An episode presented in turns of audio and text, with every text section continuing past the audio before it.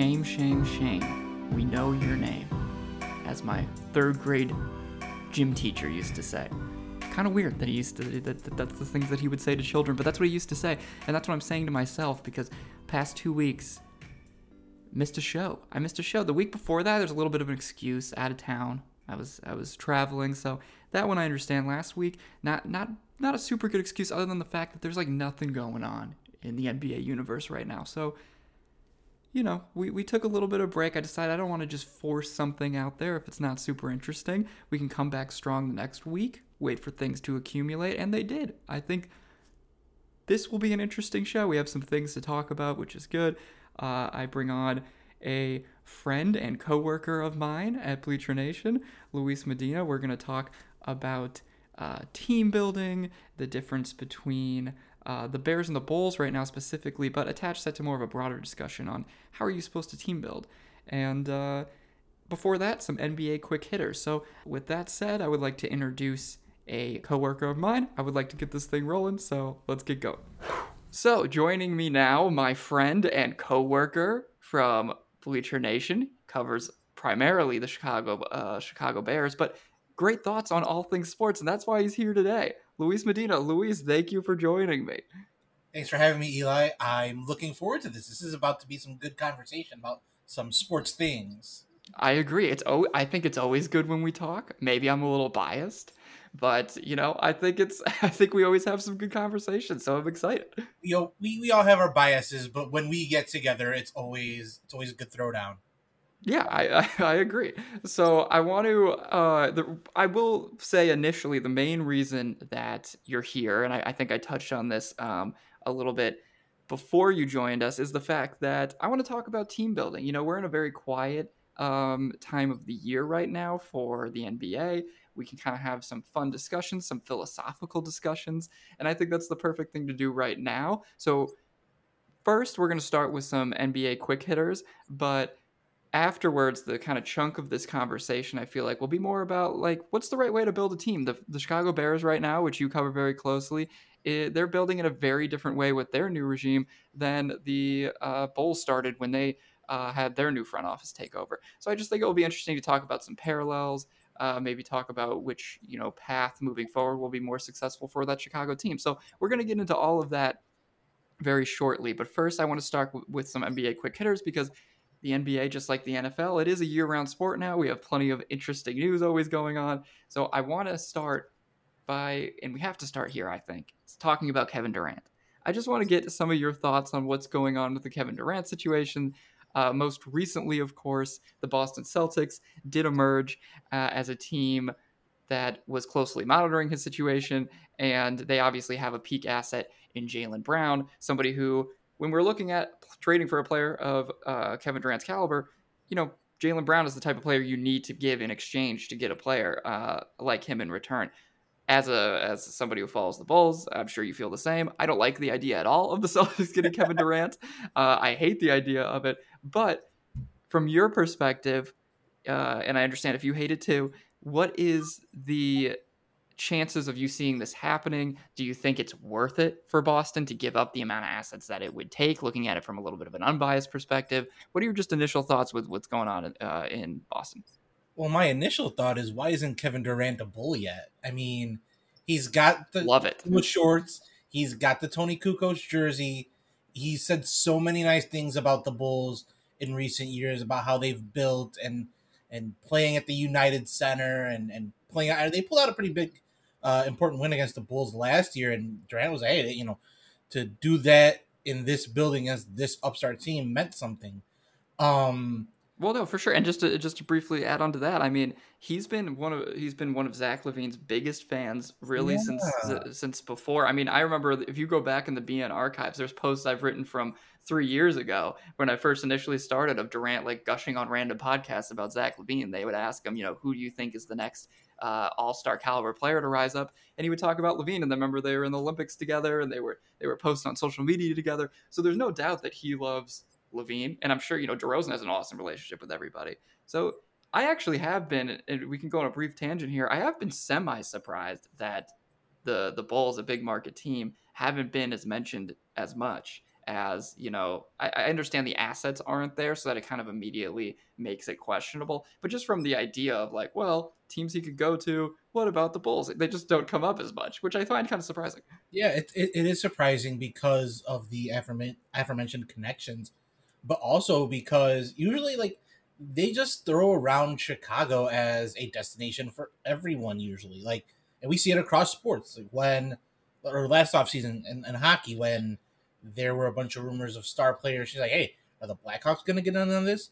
Every offseason, we hear the, the Cubs and the White Sox as being, you know, in the mix for certain guys. In, in right. football season, remember when, when the Bears were were searching for a quarterback to compete with Mitchell? And it was just like we had at some point like 18 different quarterbacks who were and like and like from like Schefter and Rappaport and Pelissero and like there was there was like 18 quarter different quarterbacks. It, it got to a point where like if you were can if you were out there on the market, the you know Chicago's team is interested. Now, as for Boston and Durant, I think that's a weird fit. Um, I feel like it's a forced fit. Like it felt like when I first saw it at some ungodly hour from Woj, I was like, man, this seems like a mistake. Like this feels like something someone's putting out there to light a fire under Marcus Smart. Is is that the end game to push Jalen Brown or Jayson Tatum? Because the Celtics have a really good team and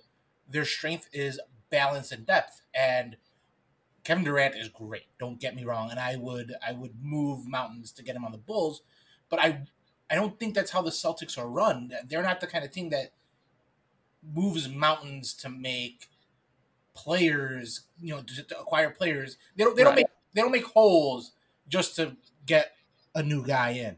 So that's why I thought the fit was weird. But like, man, when you lose the finals the way that that you did, I can see where it's just like, screw, it, we got to do something rash because you know that's a that's a right. tough. You lose the finals, you lose it at home. Um, so I can. I, I think we'll probably get another round of talks and rumors probably a month from now when when when kind of that dust settles. But Definitely. like, part of me thinks he's going back to Brooklyn. Right. Just, I think yeah. He has no leverage. No, for sure. Well, yeah, you said you said like a, a, lot of good stuff there, and I think the the fit is an interesting question with Boston, just because you know I'm sure the hope is you can figure it out. Him with Tatum would be would be an interesting you know situation to see how the two of them would mesh. Um, and I think there are questions about Tatum a little bit after that playoff run where he looked great at times, then other times disappeared. It's like, is he more of a number two anyway? Would being ne- next to Durant, you know, suit him? But he's still so young, he could easily become a number one. I, my thing when when we're talking about fit and whether or not it's a good idea for Boston is like you just did get to the finals, right? You bring up even though maybe they lost it in the way they did, it was heartbreaking, whatever. They still got to the finals. So it's like you have two extremely young players in Jaylen Brown and Jayson Tatum uh, you know, you're are you really going to give up one of them to get Kevin Durant? Then your window's maybe what the next couple of years, next two years, realistically with Durant. I mean, his you know we don't know how good he's going to be for how much longer. Whereas if you keep Jaylen Brown, you keep building around what you have, is your window five? You, you know what I'm saying? Like right. your window could be longer theoretically if you don't get Durant. So I understand there's that kind of sense of urgency, like okay, we just got to the finals. Let's do that move that next year has us win the finals. But in some ways it's like can you already win the finals next year it's like how much does durant actually raise your ceiling so i do have questions about whether or not the celtics overachieved this year i do think the defense that we saw in the second half of the season you know historically amazing it's kind of hard to imagine that they're able to repeat that doing success. that again is going to be hard Right. And so it's hard to imagine they repeat that success. The East 100% has so many formidable opponents. You're not going to get past Giannis, you know, more than once. They barely did. They, if they had Khris Middleton, you know, the Bucks, I think they, I think the Bucks could be champions right now. You know, you never know. And then with uh, the 76ers, if Harden is, you know, doing what they're saying he's doing this offseason and kind of coming back into his own a little bit and readjust and adjusting his game to fit with him uh, with Embiid, who they've already looked like a lethal pick and roll duo. I understand there's probably a sense of urgency to just be like, well, Durant is Durant, and I get it. Durant is Durant. Like you, you, if you can, you kind of have to just go and do it. But at the same time, it's like, are you already a longer term uh, championship level team if you just keep Jaylen Brown and keep doing what you're doing? Yeah, and, and I always uh, try to think of it this way: like, are you a Kevin Durant from making the next step? from a Bulls perspective, if you think about what that series was, and I try not to because it's just nightmares. Right. Thinking about Grayson Allen just draining threes in my sleep. But like if the Bulls had a Kevin Durant, that's a much more competitive. I don't know if they they beat the Bucks, but that's a more competitive series because not having like not having that option really held the Bulls back, especially when pairing it with the second unit. Um, having that extra star makes a difference. Right.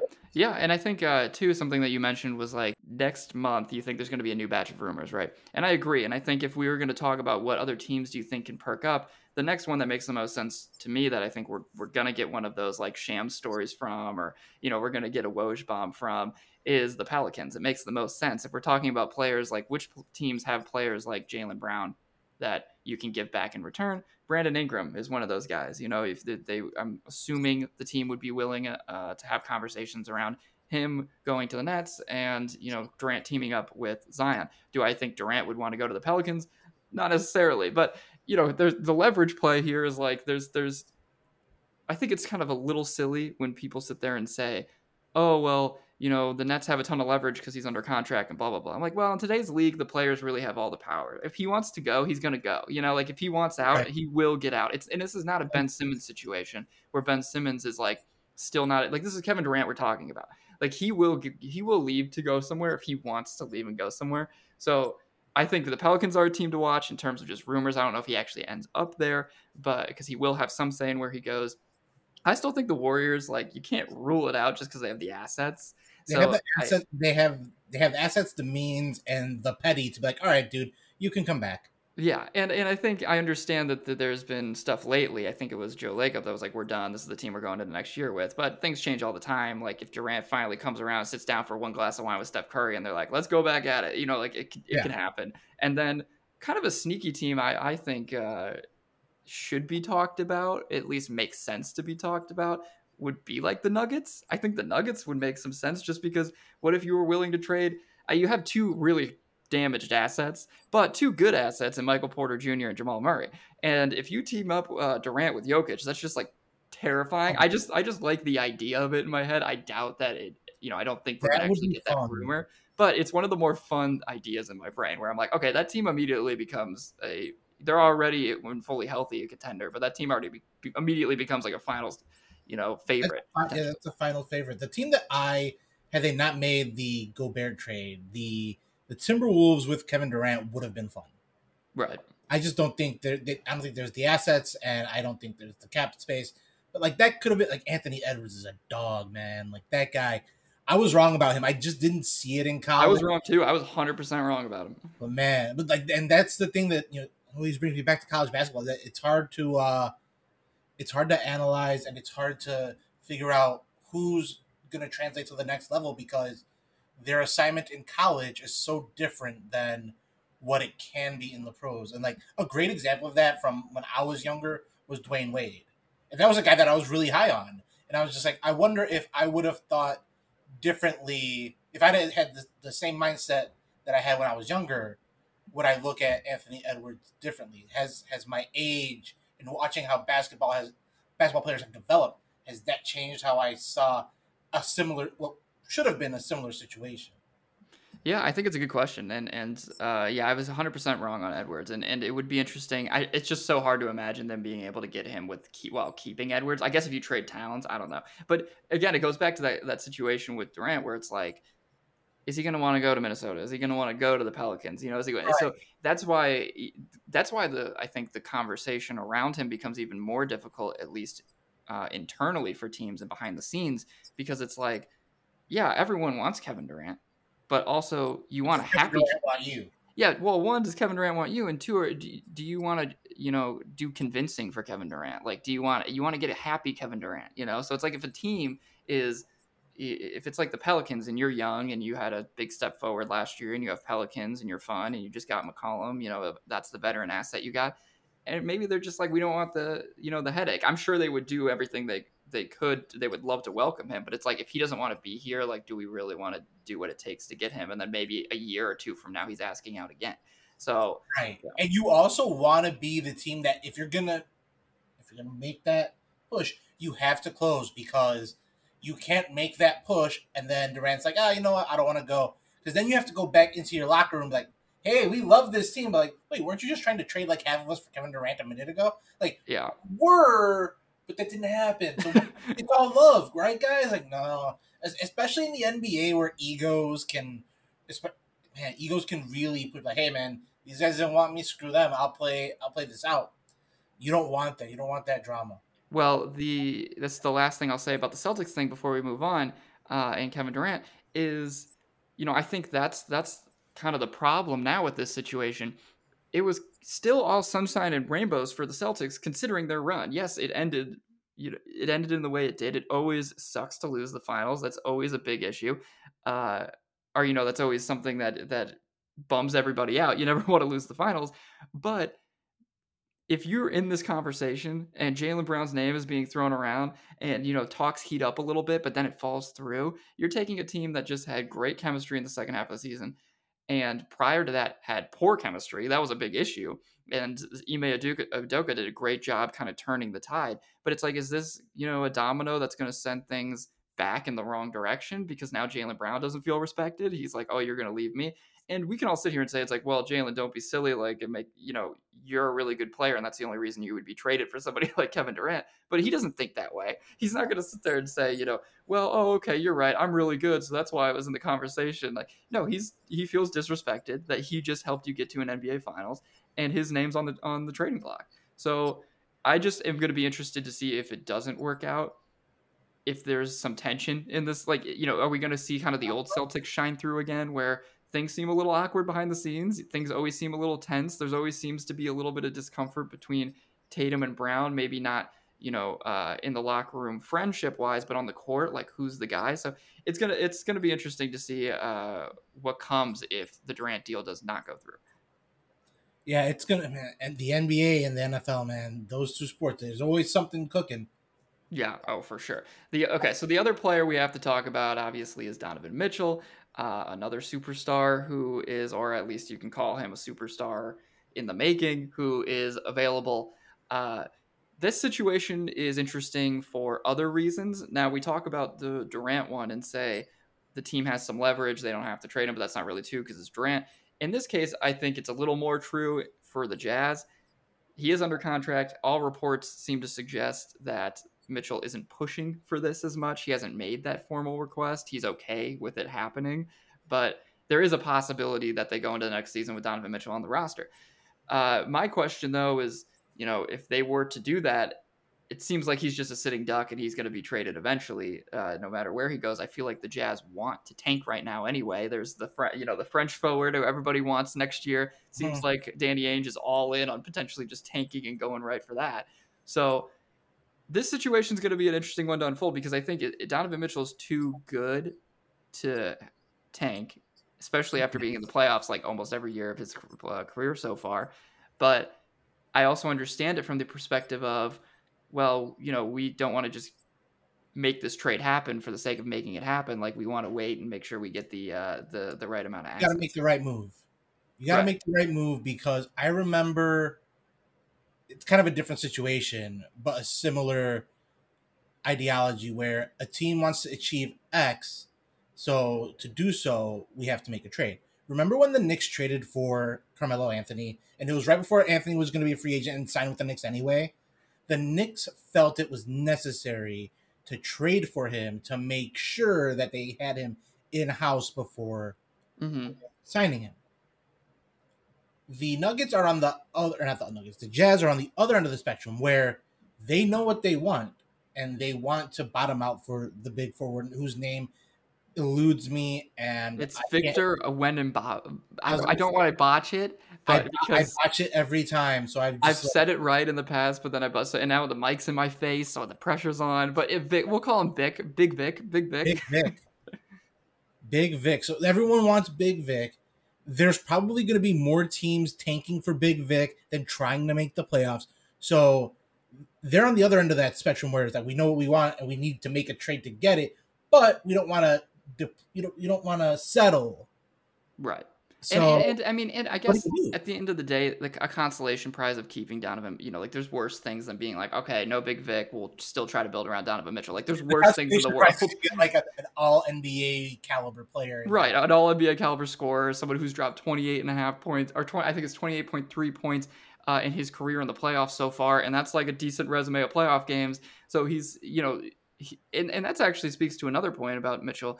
I think he's honestly become a little underrated in some of these conversations that that we have around him, just because, and maybe the asking price, of course, doesn't make him underrated, but just the way he's talked about among some NBA fans and some NBA analysts, it's like this dude's really freaking good. Like, does he suck on defense? Yeah, can he be better? Like I do think he can get a little better on that end, but also so many players suck on defense when you're when you're you know a star scorer. He, he has that kind of star. Uh, he has the the Star qualities. Yeah, he has the star qualities that you're looking for, which is why you know a team like the Knicks wants him so bad, and why I think he would love to go to the Knicks. One team though, so speaking yeah, speaking of the Knicks, that's a team that I think definitely we all agree have the right have the the assets to land him. Uh, whether or not they will I also think they're gullible enough to pay the, probably the price because at the end of the day, Mitchell's not going to be worth uh, seven first if that you know essentially like if that's what. But I could see them being like, you know what, screw it. We we haven't had a star since Carmelo. Like, let's just do it. Yeah. And desperation breeds situations like this. And like that's why Danny Ainge can sit back and be like, hey man, seven first round picks, eight first round whatever, whatever, whatever I want, I'm gonna get because we want this. We want this tank, but we could probably make it happen without trading Donovan Donovan Mitchell. It'll be harder, but we can still make it happen. Sure, You guys need you guys the Knicks need Donovan Mitchell. You need that star power. And there's nowhere else you can really get it. Because you're not trading for for Durant. No, you're not trading for Durant, and I mean we could talk about you know them trying to sign somebody via cap space too, but like at the end of the day, they've been trying to do that for years, and it just doesn't. And that's just not the NBA anymore. You trade for stars, so so for them, I think they can panic. And you know, look, like there was the report about Danny Ainge asking for seven. I doubt they actually get seven. It'll probably be you know closer to it'll be like five or something, but it'll be some decent players in return. Maybe Quickley, you know, Toppin's going over there. Uh, they they have decent decent assets. It's going to be a big haul if it ends up happening, and I don't want it to because it's the Knicks, and I don't want good things for the Knicks. It would be fun. They'll to screw it up anyway. Yeah, I, I, it's true. I mean, it will, if you want anybody's picks, right? Like, I guess you probably want if you want New York. So, I don't know. That that that that's going to be interesting. But the other team that uh, has always come up for him and Durant has been Miami, and the Miami thing has been silly, but you can never rule them out because of Pat Riley. But the reason that I find the Miami situation a little bit silly for either player is because all these packages center around Tyler Herro, and I'm sitting there and I'm like who is does anyone think Tyler Herro's as good as Miami does? Like I don't get me wrong, he's a I good know one person. I Oh yeah. a guy at a bar. Um, this was like pre-draft, and I don't know how we got talking about NBA draft, but he said Tyler Herro is white Kevin Durant, and I'm just like, Oh my god. okay. I, I had to stop myself. I was like, I like no, like look at how he scores, and, and he's a fun. I'm like, he, he scores, and he's a fun player to watch, and he can shoot. Man, Kevin Durant is a unicorn. He's a seven foot shooting guard. He's he's one of a kind. He's one of one. Tyler Herro is a nice player. He's not. I would have shattered my beer bottle on that man's head. I we would have been all on. It would have been a bar brawl going out over that comment. No, the, Tyler is a good player. He's totally good. Uh, you know, he he is a start. Like he, the six man role was cool to see him in last year. He's a starting caliber player. Like, can he be a, you know, tw- like tw- could he be a potentially twenty five points per game guy on a really crappy team? Yeah, of Sure. course. Like, can he be, you know, the key piece of a really crappy team? Of course. But I just don't think he's the centerpiece of getting Donovan Mitchell or the centerpiece. The centerpiece. of a playoff team. No, no. And and that's what you're going to look for if you're going to want a player at least, you know, you want that high upside type that. talent. So, I don't know. That's that's been always funny. And yeah, I guess they could always throw Bam, but like they're not going to give Bam up for Mitchell. They give Bam up for Durant, but they can't do that because there's that whole Ben Simmons situation. You can't have Mm-hmm. two uh, rookie max extension guys on the same team, so that's a mess. But yeah, the Mitchell situation will be one that, uh, just like Durant, I think the Durant thing is obviously casting a shadow over this, and that's another reason that maybe Mitchell's become a little underrated in some conversations recently. Is like if there was no Kevin Durant talk right now, like I mean Donovan Mitchell's a, a, huge star to be on the move, like huge. Yeah. And especially when we consider his age and the amount of years you would have him for, especially if you get a, if you're like a team like the Knicks and you get him to a, a big city. So uh, that's a conversation that I feel like isn't talked about enough because of Durant, because he is a difference maker. He immediately makes your team, in my opinion, Mitchell does a you know playoff caliber team for mm-hmm. the next couple years, just because of how how special he is on the offensive end. Yep. yep. Uh, going to segueing from that, and I think this, I think the Mitchell thing is a good segue to this. Uh, the last thing I want to end with here before we kind of talk uh, about team building is just about what the Jazz have done with Rudy Gobert and how that has impacted the market that we see right now. So the way that I, I look at this Rudy Gobert trade, I think it's somebody who I'll put it this way. The way that I look at this Rudy Gobert trade is there's one person who did a really good job on a, on a test in college, right? Like remember when you were in co- you, you sit in college and then the, everyone did really bad on a test and the professor, you know, there was that one kid who they'd say there was this one person who did really good. Maybe they got like a 95. Everyone else was hanging in that B range or something. And that person, because of them, your curve is screwed up right? Like now you don't get as, as, as big of a curve. Everyone's mad at that one person. They screwed it up for everyone. Uh, they ruined it for the rest of the class. So for me, that's how kind of how I'm looking at this Rudy Gobert situation because it's like now the professor is holding us to your standard. All these, all everybody else has to be held to your standard to this big time deal that you got. We're all trying to, we have to try to all reach this thing, but it's ridiculous. No one's going to be able to reach it. You were the one person who was able to reach that mark the Minnesota Timberwolves, or I shouldn't say the one person that could reach it, but the one person willing to reach that mark in the com- in this situation, uh, in this in this NBA metaphor that I'm using.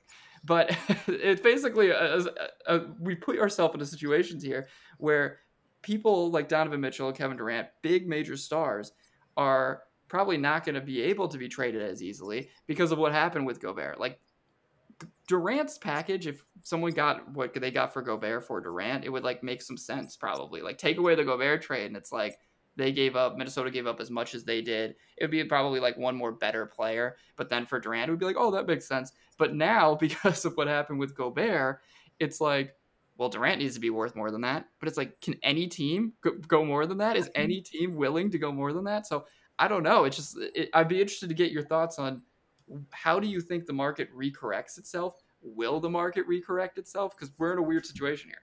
We just saw this in NFL circles this past offseason with how the Jaguars were snatching up wide receivers. They had a ton of cap space and a ton of need, and then Christian Kirk is getting 84 million, and Zay Jones is getting 10 million, and uh, all sorts of other players are getting big money. Evan Engram is getting big money, and it's just like I remember uh, I had someone inside my DMs and like, "Yep, the Jag." He, he said, "You're spot on. The Jags f the market," and I'm just like, "Ooh, I feel smart now." But like that's kind of what happened with the. Uh, that's what's happening in the NBA now with Rudy Gobert. That trade has screwed everyone up because now everyone thinks, "Oh well, if this is what this costs, something better should cost more." And like ideally, sure, like that's how that's how this works in these leagues.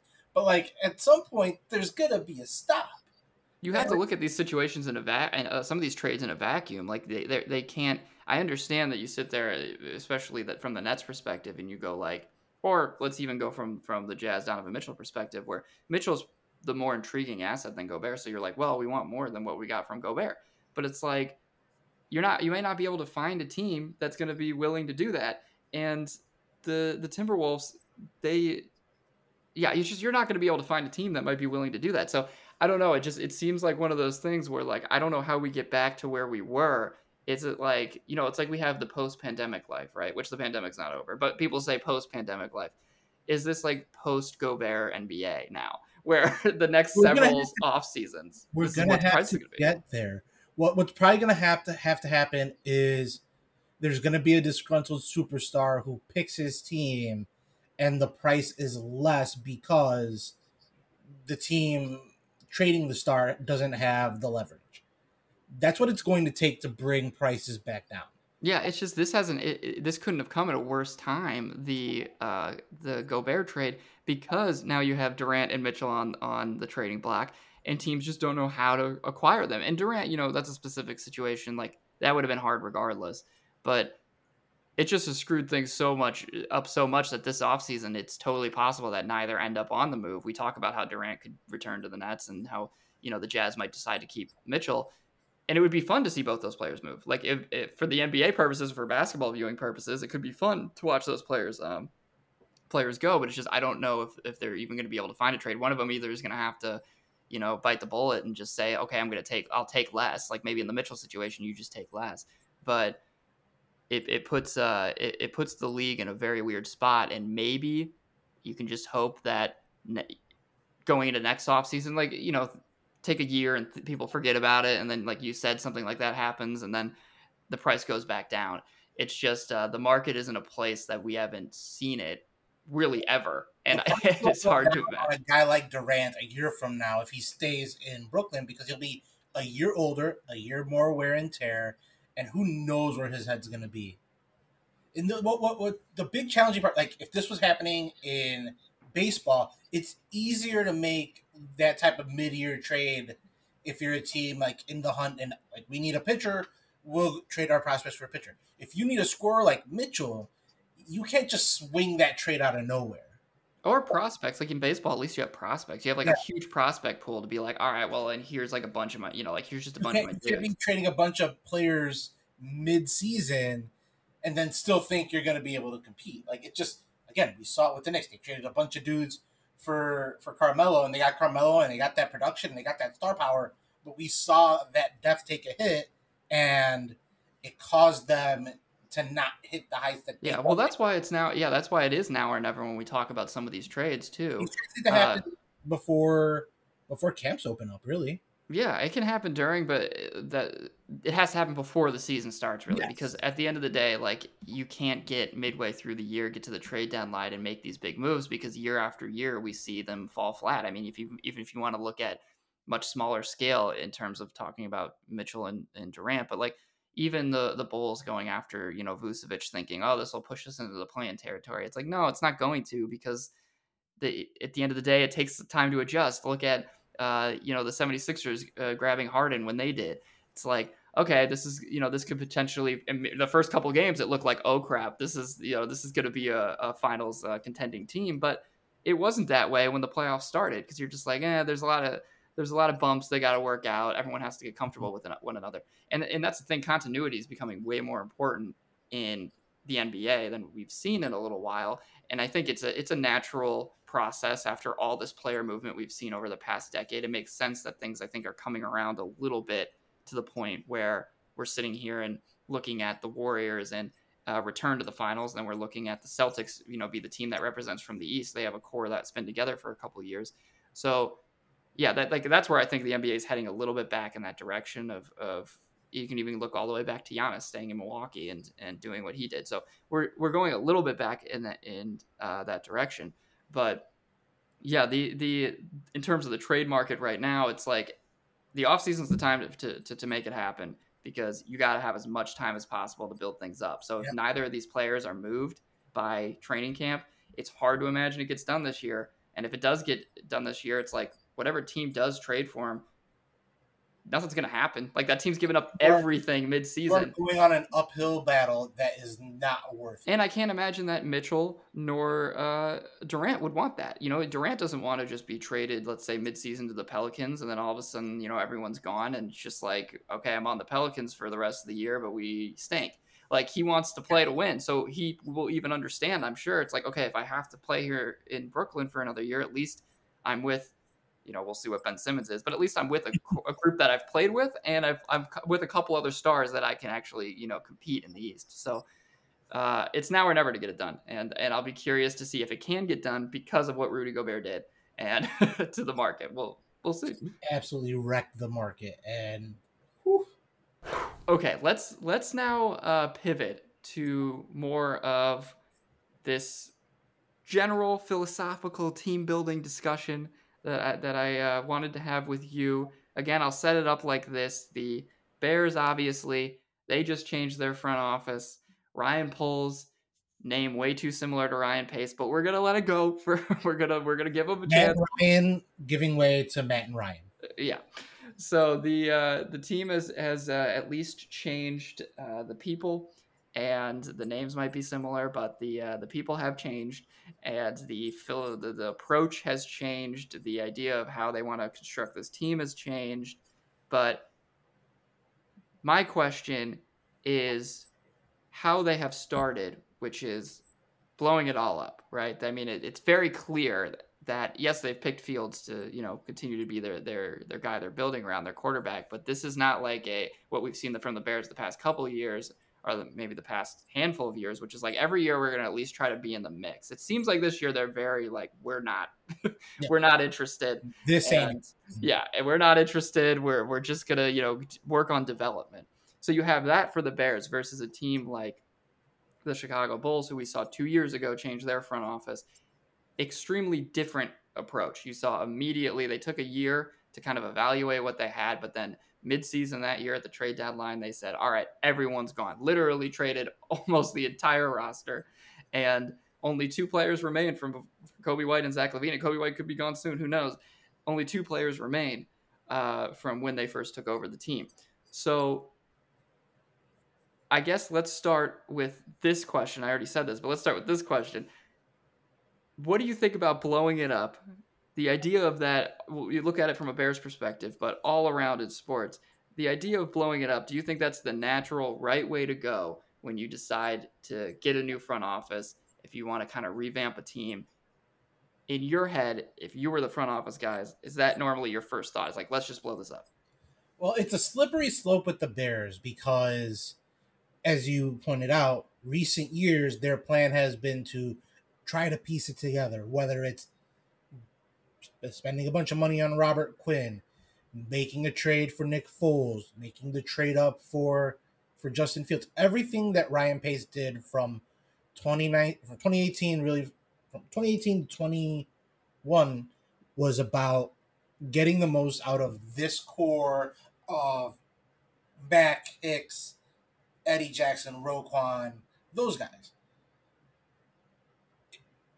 I, th- I, I look at what the Bears, what Ryan Poles did, as someone who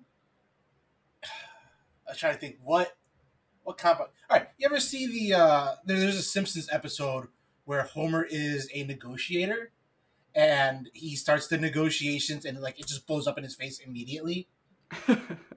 um, that's kind of what Ryan Poles was facing when he came to Chicago. He comes in, it's like, all right, cool. What can I do? It's like, oh, you've got 30 outgoing free agents. You have an expensive Mack coming off injury. You have an expensive Robert Quinn coming off a great season. You've got an expensive Allen Robinson who is coming off his worst year.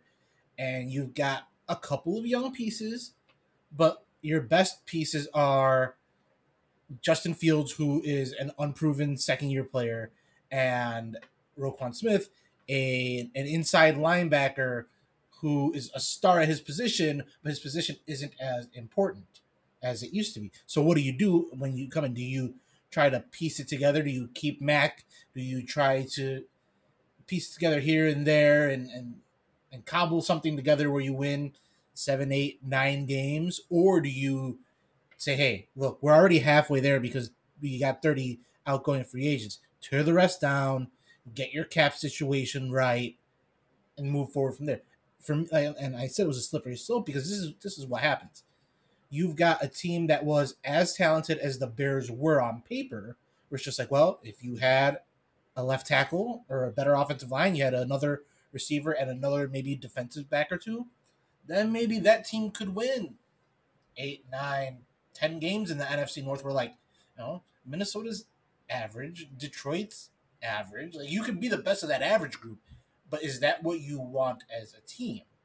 Right. My- so I think that's yeah, that's the question that that uh, even if we look at it from the Bulls' perspective, uh, and just sports in general, when you're looking from NBA, any team that's that's kind of looking to revamp and, and and retool in some way, the question is always like, well, we just want to avoid being average for too long, right?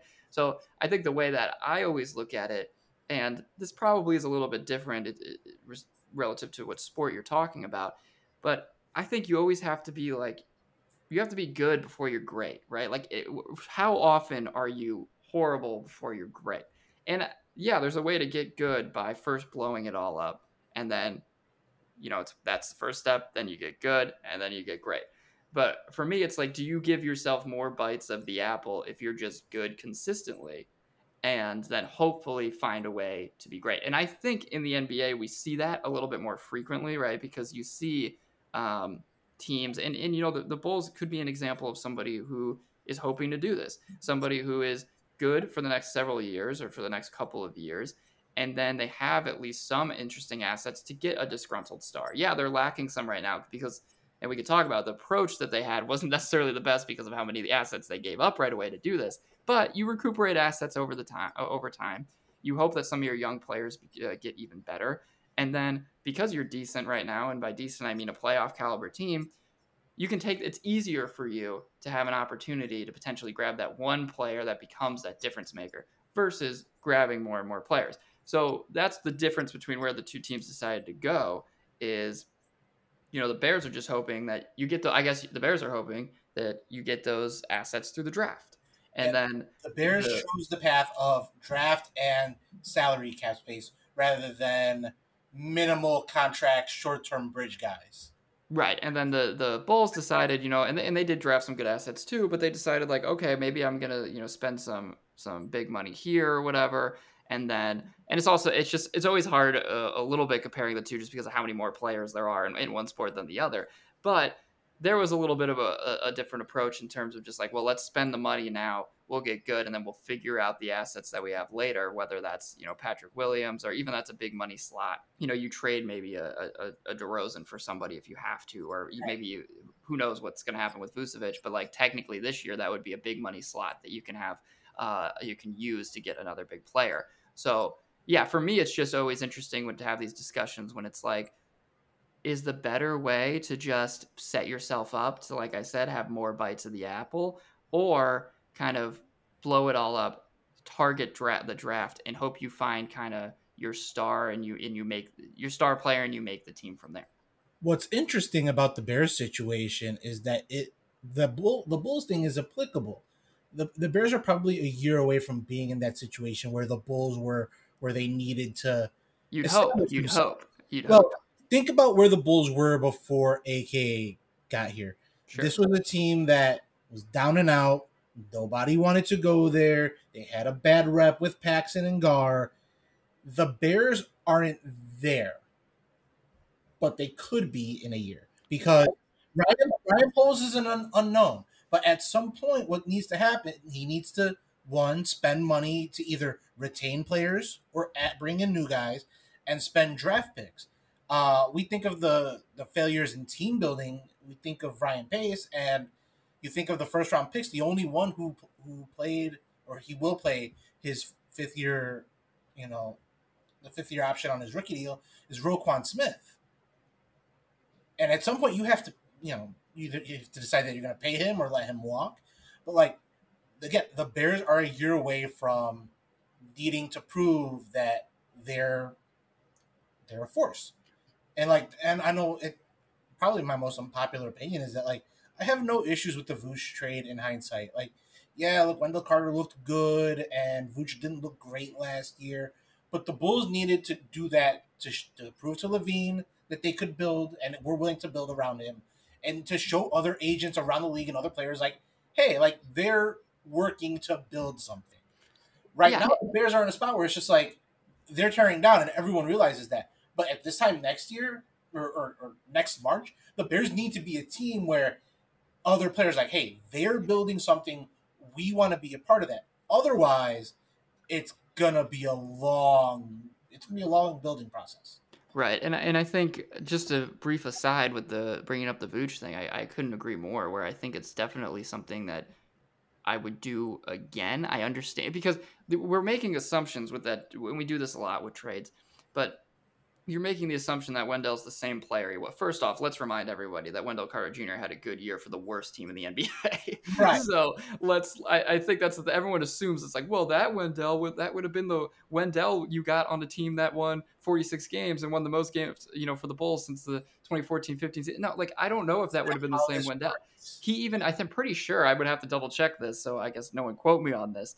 I don't know who's quoting points in the podcast, but if you, uh, you know, I'm pretty sure Wendell was like, I needed this change of scenery. You know, like he needed that to become the player he mm-hmm. is now because in Chicago we even saw it when the front office switched, the coaching staff switched. He kind of looked like the same old Wendell. Like they tried to do more with him. Billy wanted him to stretch the floor. He wanted all this, but the confidence in Chicago was not there for Wendell.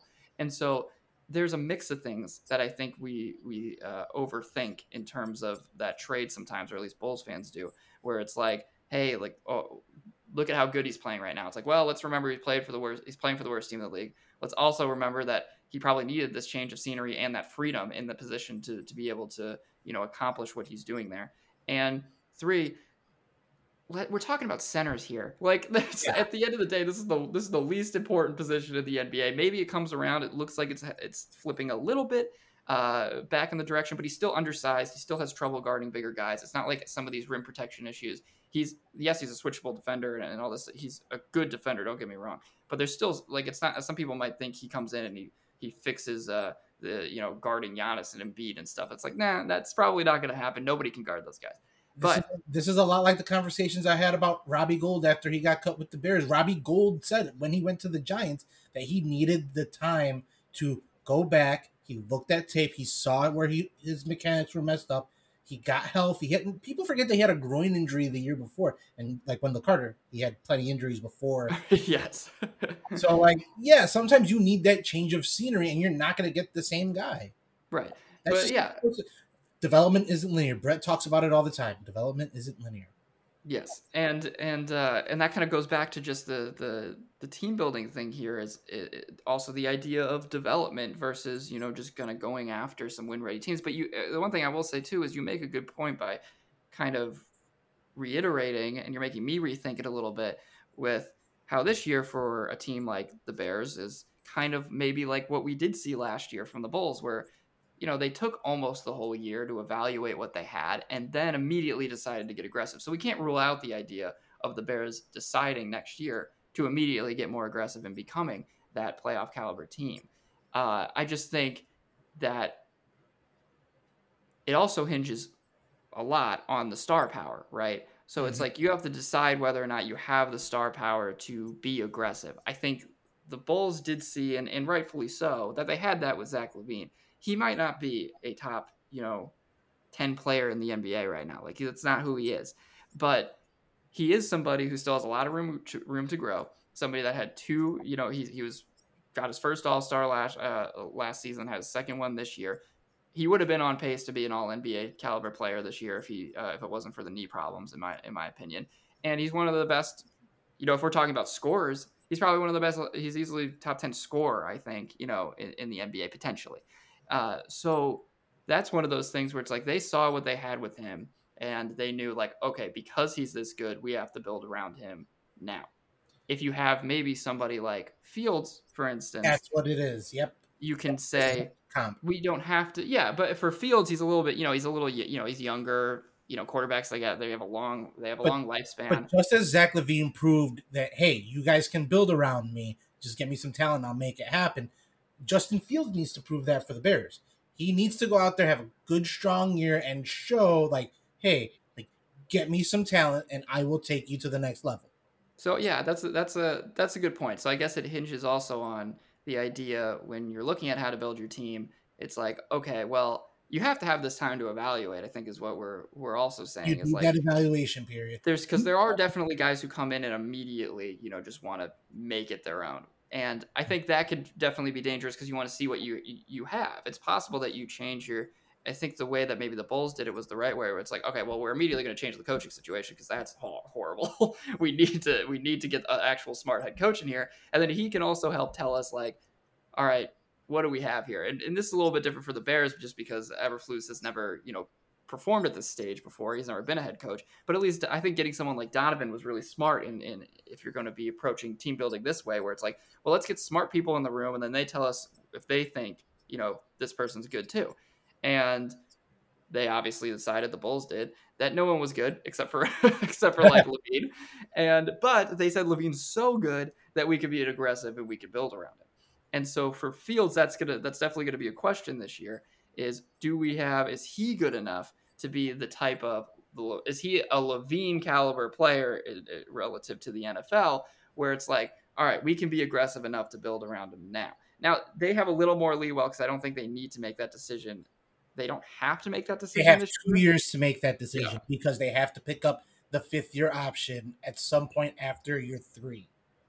Okay, so they have a, yeah they have a little bit more time to to make it, but ultimately I think that's what what we're talking about here. That's the big decision is just is he good enough to build around? Because otherwise, and you mentioned it earlier, it becomes an even longer process, and then you really are blowing. I think blowing everything. This is this is why I like this is why I like the Bears plan of attack. I don't love it, but like I can see the path where it's okay.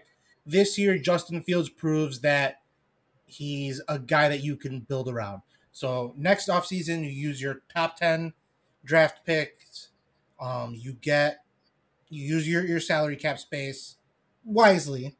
And then in year three, that's the year where Justin proves is he a guy getting an extension like Kyler Murray, or is he is he getting the the Daniel Jones treatment? Because then, if you're the Bears and you do this correctly, you do this like the Broncos did, then you're in a situation where, hey, they've got an attractive team and they're a quarterback away.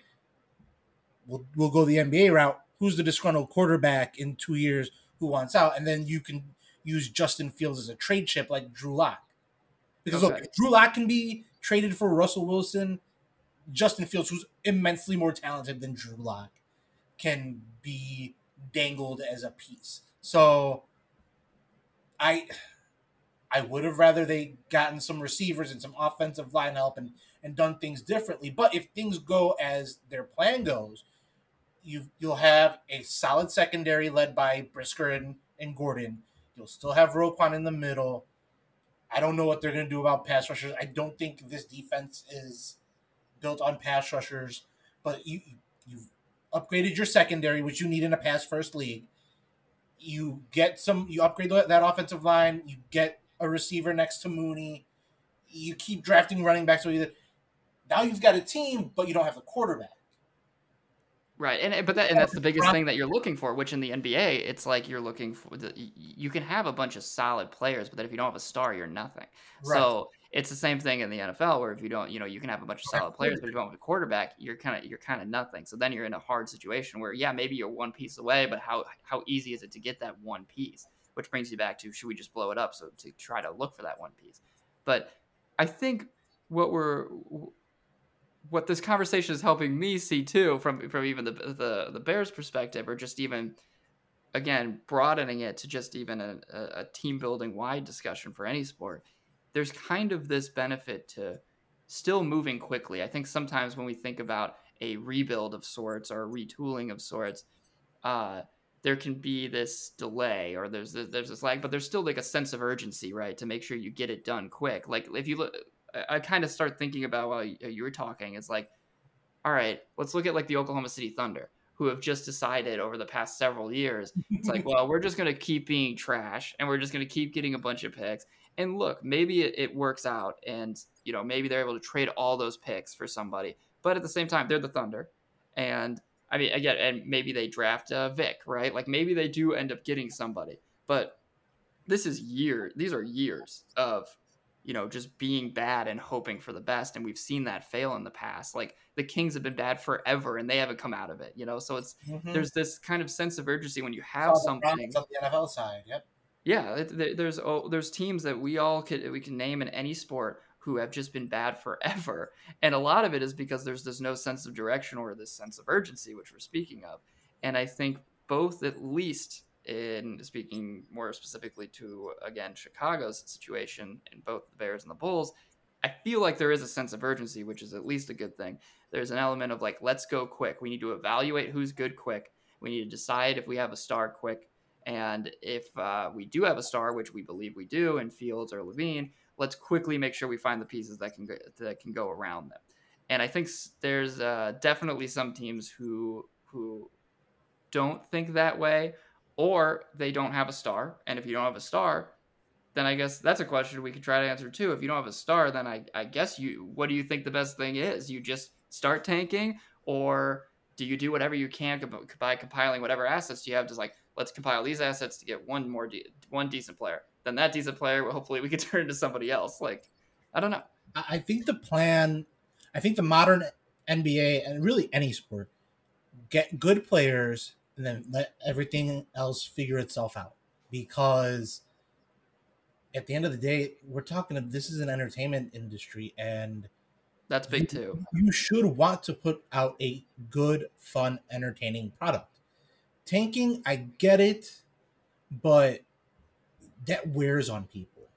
And well, not just fans, you can fall into a huge hole by just uh-huh. tanking over and over. We've seen it all the time. And your young players, and it's one of the things I wrote about earlier in the offseason at BN is like the Bears must really have faith in Justin Fields' mental capacity to take a, potentially take another beating and have another losing season. And that's why they're taking a little bit of a slower approach in year one. As they think about it, the Bears were in this situation with Mitch back in 2018. And they went all in to get him receivers, you know, Allen Robinson, Taylor Gabriel. They traded for Anthony Miller. They drafted James Daniels. They gave Trey Burton a bunch of money the Bears could have conceivably done that this year with Fields. I don't think they could have done what they're doing now with Trubisky. Think about LaVine. The Bulls, AK saw that, hey, we've got a guy here. We can build with this. And we could do it in this way. There aren't a lot of players that where you could do that with. Like you couldn't do that with Gordon Hayward, right? For example.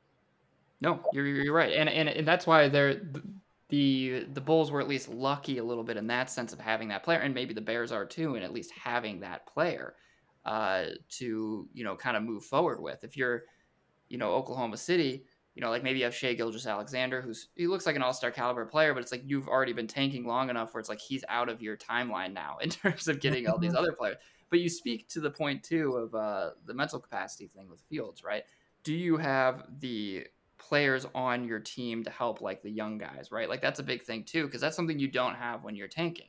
So maybe you like sign like let's say OKC. I just keep using OKC because they're kind of the peak example right now of a team who's really trying to be bad and, and just is in pile up assets. Which, like I said, it's awesome to have a bunch of first round picks. It could totally work out.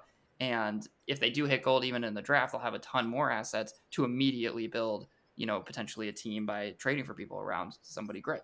But do you have like veteran players to be able to lead young guys? And that's the problem that we we see teams fall into this trap of being so bad for so long because you can't expect young players in any sport to come in and be great right away. Only the rarest, rarest of players, LeBron James going to Cleveland and just being able to, you know, do what he did. I mean, he obviously had some veterans there to help him too, but like he was just special. Jordan, kind of same way. You know, like you, are talking about these guys that are just come into the league and they're special right away. Magic, uh, great. I mean, Magic also Kareem's there, sure, but you know these are just that's somebody who could come in though right away and uh, perform at a level and take your, your team to to uh, a place that that just few few players can ever do. And most of the time, you need to add young talent to an already established team, and then that young talent's really good. We see like Ayo last year is a good example. You know, like he comes in and he, his roles not there's not too much on his shoulders and he performs super well. We see this all the time from players who go to winning teams. They honestly sometimes end up looking better than than these players who uh, have to fend for themselves on bad teams. So that's another disadvantage to choosing that approach of tanking is like, okay, even though you're adding these really good young assets, uh, if you're not having a, a have, yeah, if you don't have a foundation in place, if you don't have winning talent in place, these young players are super good. They're going to be at the end of their contract and then they're going to say like, well, I don't, we didn't win anything while I was here. How can you convince me we're going to win something now? Send me to a team that's been winning. Mm-hmm. So that's why there's this. It, it all goes back to I think what the Chicago teams are doing, which is, all right, we have to at least turn this around relatively quickly so we can show people that we're serious. And that's what the Bulls fell into before uh, and Mark arrived this trap of just kind of not caring about you know uh, being aggressive to make the team look like a, a winning uh, place and get veteran players around These teams that last year they tried by trying to grab like a Thaddeus and like a Saturday, but they're not grabbing the right guys. So it, it that's what they fell into, and that's why it ultimately came crashing and burning because they just they weren't willing enough to be aggressive enough to eventually find uh, players that can that can show you what it's like to win. Yep, and that's that's a thing that the Bears are digging out from. You know, this is a team with more than fifty million dollars worth of, of dead cap money of, of players that they're playing not to play here. So yeah, no, that again, it, it goes back to team building and and this is this is probably another hour long conversation. It's it's beyond tanking. It is building with pieces that can move your team forward. Everything, the way good teams operate is, does this move get me closer to winning a championship? And that's how teams should operate. that's how that's how the good teams do though. Yes, yes, yes. I, I, I see your OKC, uh, you know that that conversation piece. I'm like, I don't know. I these moves are geared toward getting good players and elite players at the top of draft boards. That doesn't necessarily mean they're getting they're building toward a championship. It's throwing a bunch of stuff at the wall and hoping that something sticks. It's that's that's what they're doing. And like I said, it's hundred percent possible something sticks. Hundred percent. It's also possible, but the, I guess the no, it's something will stick eventually. I'll put it that way. The question is, how long are you willing to wait for that something to stick, right? And and the, the Thunder are smart enough. I earlier, I you know, I bring up the Kings. I, I don't want to make it seem like like the Thunder, led by Sam Presti, are way better run organization. Like that's a legitimately good organization, which is why it's kind of weird to see them not be good and competitive for as long as they have been. Um, and you know, I guess it hasn't been truly that long, but um, that's why it's funny to see them continue to just kind of be like, all right, when are you going to go in? When are you going to push? When are you going to try to add somebody? When are you going to do it? Because they are a smart organization. It's just they are doing that more of okay, I'm just going to keep throwing at the wall and then hope I land the star. Which maybe this is another. You talk about another hour long conversation. This is another hour long conversation when you talk about uh, the different markets, right? Like how you want to approach it as different markets. We're sitting here talking, having this conversation as people in one of the biggest markets in the country and with uh, some of the biggest name brand teams in the country. If you're the Thunder, you're not going to get you're not going to become that attractive of a destination regardless of what you were doing. They weren't that way when you know Dur- Durant, and Westbrook and Harden was going. People aren't still saying in free agency necessarily I'm going to go there. It's more of you need to maybe so that's what I'm saying is maybe that's why you have to keep throwing stuff at the wall because it's like that's your best way of just doing it. And then you have the assets to trade for players when they're available, and then once they're in your city, it's a lot easier to just convince them to stay, hopefully for the future. But goal. The market size also 100% matters, I guess, in terms of how you're going to approach it. All right, I think that's I think that's good. Uh, the last thing I'll say to just so we where we kind of settled at least for in our I, what you helped me see is actually the bear situation being even more similar than I actually thought it was with the with the Bulls because I kind of was saying it was seemed like more of a contrasting approach, but I'm like, eh, they could just be in the early stages of what the Bulls did two years ago. That's and, what it kind of feels like to me. Yeah, and and I and I think that's a I think that's right on the money now that I think about it. And it, but again, it will depend, like you said, on how Fields does because it could be the opposite if Fields doesn't perform in the way that they see fit over the next year or the next two years. Uh, but quick, being quick, having a sense of urgency, that's the best way to get this get this thing done. Yep. And have a sense of urgency, have a plan, and and follow the plan.